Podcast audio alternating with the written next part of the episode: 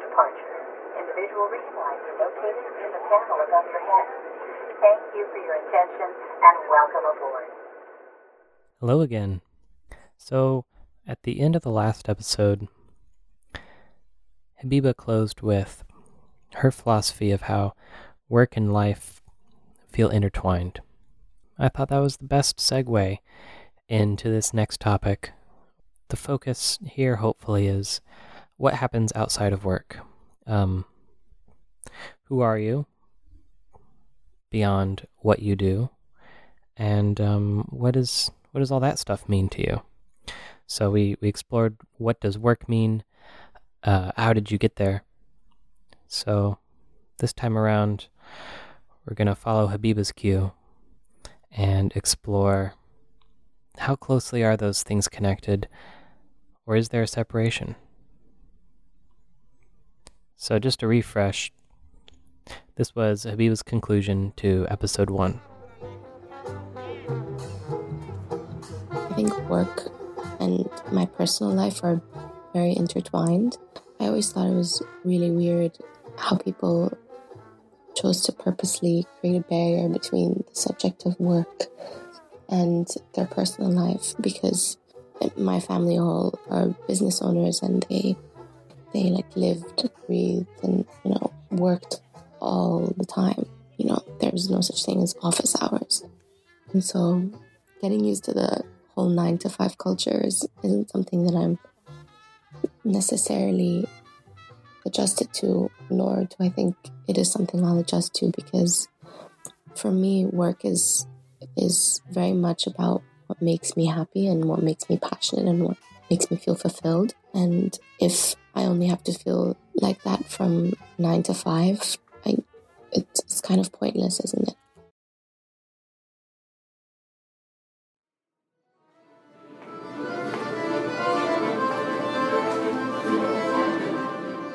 Hi, Habiba. I've been really thinking about how to tie together work and life. And in your case, they seemed to feel pretty close. There's a lot of overlap for most people. You can't help but have those things overlap and have work take such a big part of your life.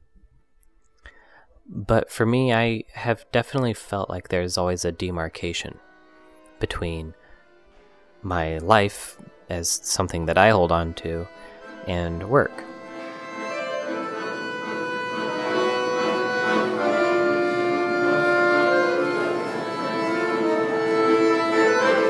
This is Letters.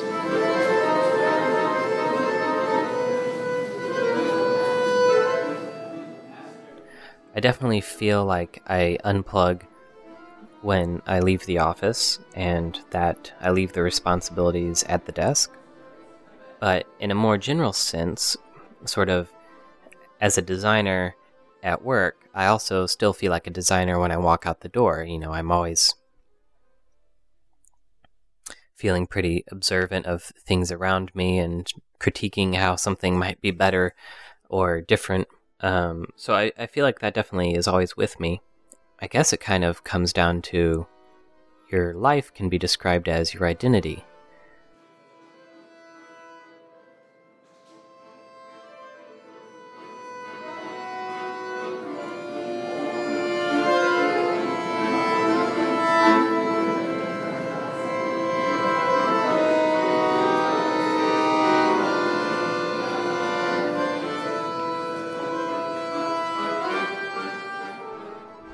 Definitely see designer as a big slice of my identity, but another slice for me is philosophy, or specifically Asian and Buddhist philosophy. When I was in college, I had this ethics teacher who also taught Indian philosophy.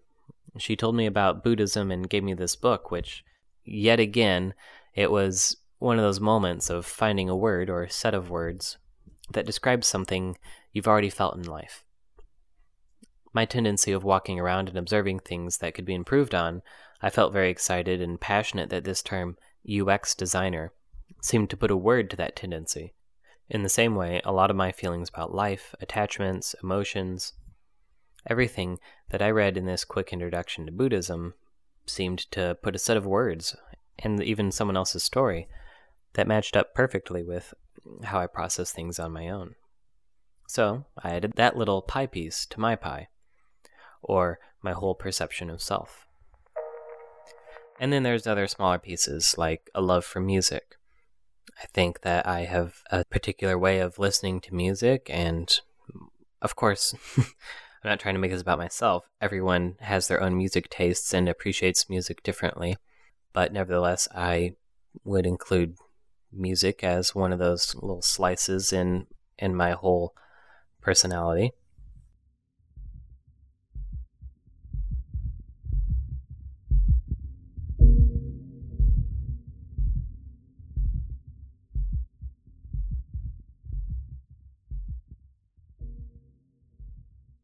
So, on the flip side of what I was saying at the beginning, I also try to bring all of those pieces into work or into any other situation that I'm in. I try to be as wholly myself that I can be. There's this quote from an On Being podcast. I'm Krista Tippett, and this is On Being. Today, in a cross generational conversation with thinkers and writers Parker Palmer and Courtney Martin. We're at the 2014 Pop Tech Conference in Camden, Maine, with the theme of rebellion. So there's a phrase of Thomas Merton that in everything there is a hidden wholeness that you both have reflected on in your writing. And I wonder if you'd just talk a little bit about um, what you think that has to say to 21st century people. And with this theme of rebellion kind of in mind. Well, I think it's an act of rebellion to be a whole person, right? It's an act of rebellion to show up as your whole self, and especially the the parts that are complex, that are unfinished, that are vulnerable. Um, you know, in part because of the internet, and we're talking about sort of living online versus living on land, and who you sh- who you sort of curate yourself to be, et cetera. I think there's been never been more pressure um, to kind of parcel yourself to you know Erving Goffman the sociologist talked about sort of these performative selves and I feel like it's like it's never been more kind of asked of us to show up as only slices of ourselves in different places. So I think even just to to feel like you're showing up as your whole self in different settings is a is a pretty rebellious act. That's pretty funny because even before I heard that, I was thinking uh, that if I were to explain my point of view, I'd say that I carry these multiple identities within the same personality. Not that it's like a multiple personality kind of j- disjointed experience, but, and this is pretty nerdy, a good way I'd describe it is like a pie chart, where the whole circle is you, but there are different slices. I always carry those slices with me. They're not necessarily being turned on and off throughout the day, as uh, Ms. Martin talked about.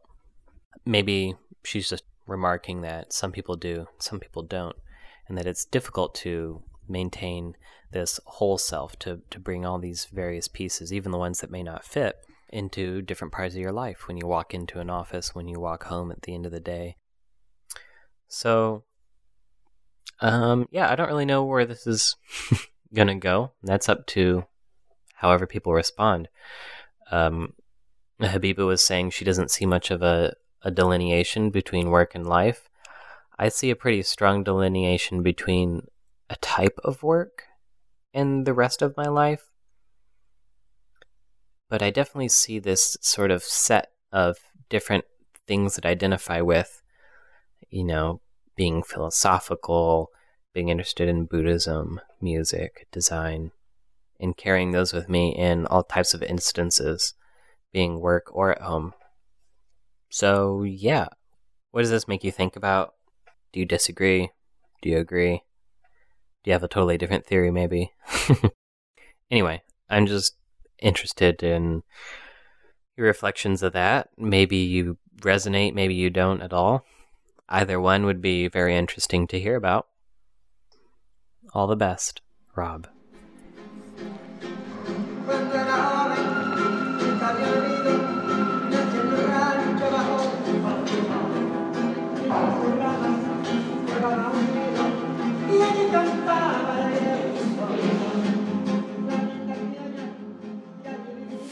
Hi, Rob. So I got your letter. Hi, Rob. So, I was asked to respond to you, Rob, on how I feel about identity. Hey, Rob. This is uh, Mike Rappin. Your letter was all about life and maybe what is a person's life, which seems like a huge, I don't know, like theoretical question about like what is life.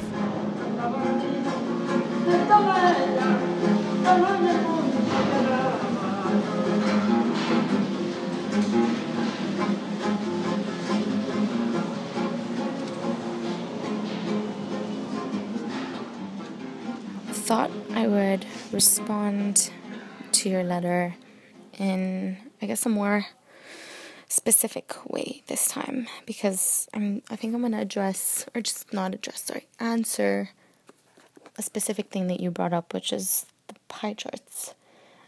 And that really struck something in me because I never thought of it that way. I never thought about dividing kind of my priorities into into pie charts. But I think for me it kind of makes a lot of sense. I think every person has of the usual pie chart, which is, could be friends, family, career, hobbies, or whatever. And then you have different, like varying um, sizes in each pie chart.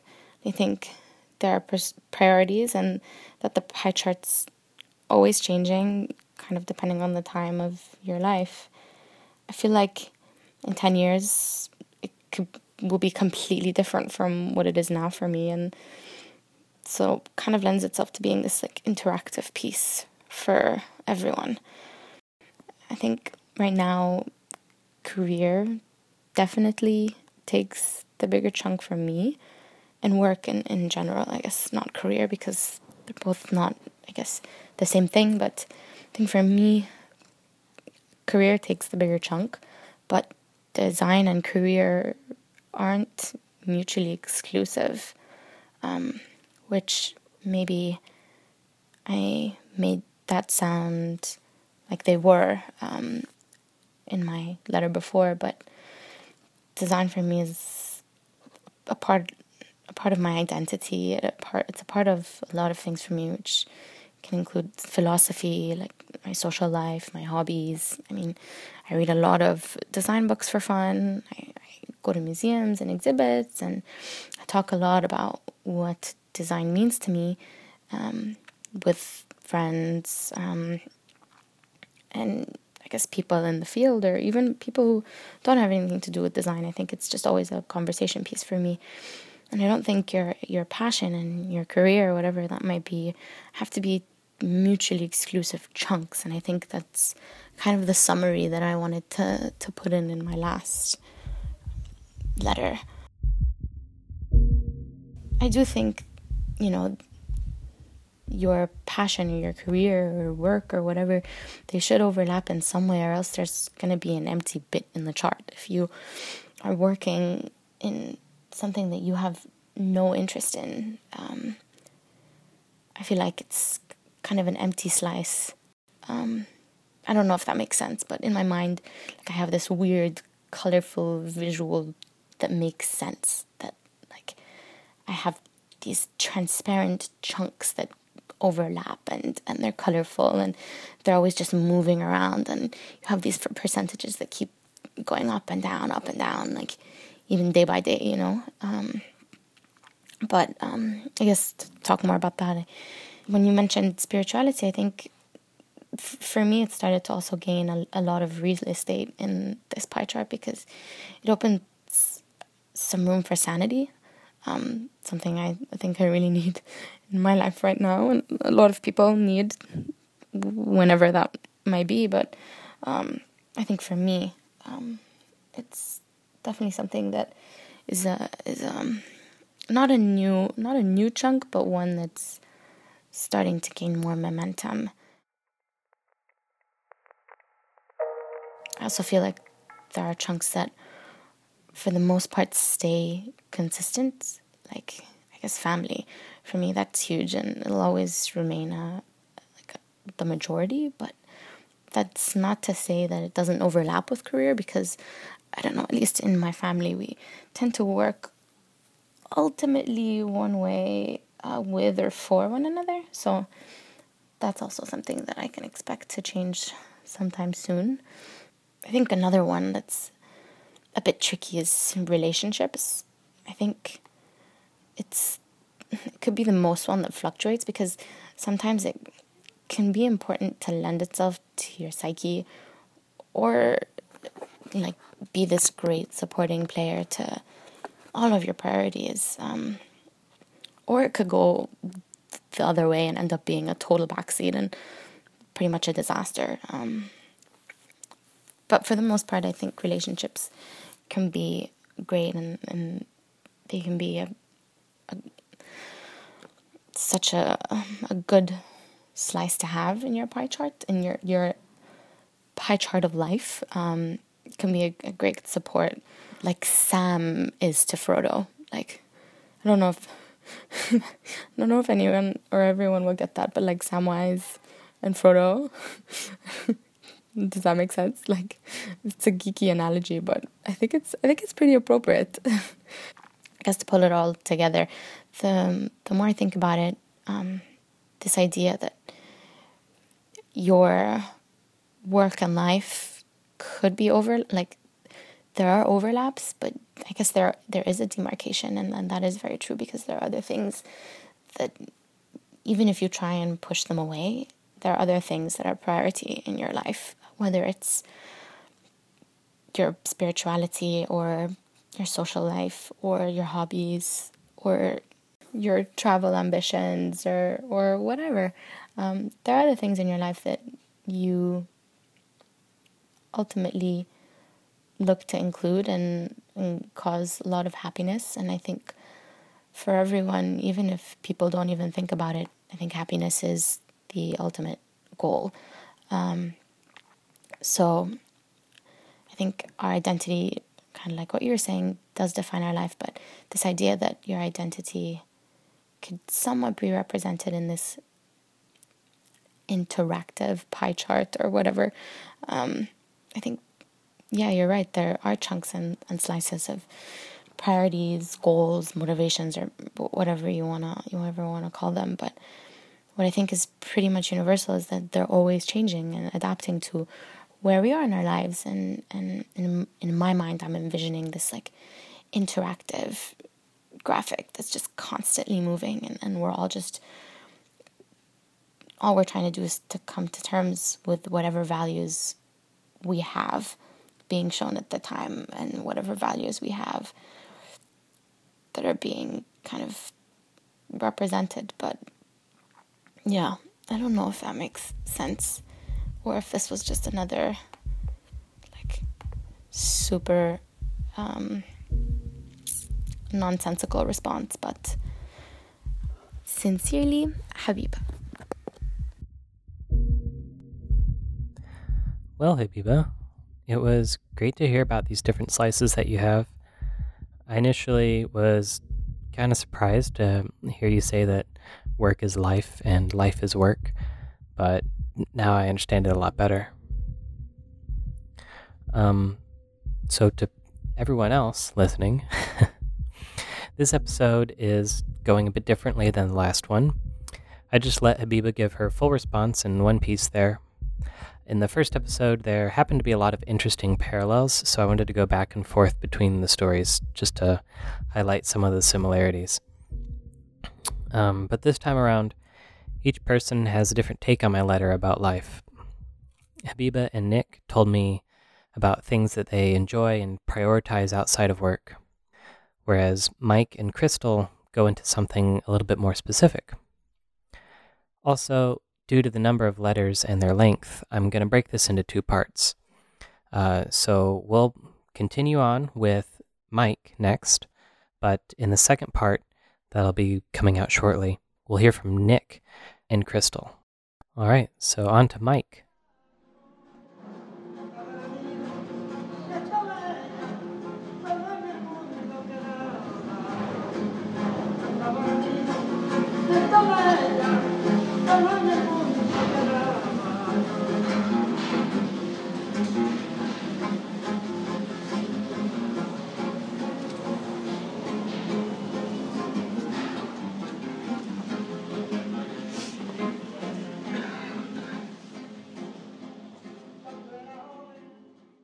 Hey Rob, this is uh Mike Rappin.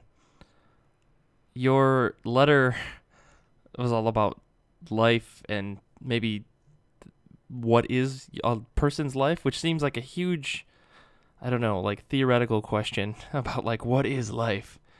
But I uh I, I, I think the the more focused part of it is, is is there like life outside of work? Is your life your work?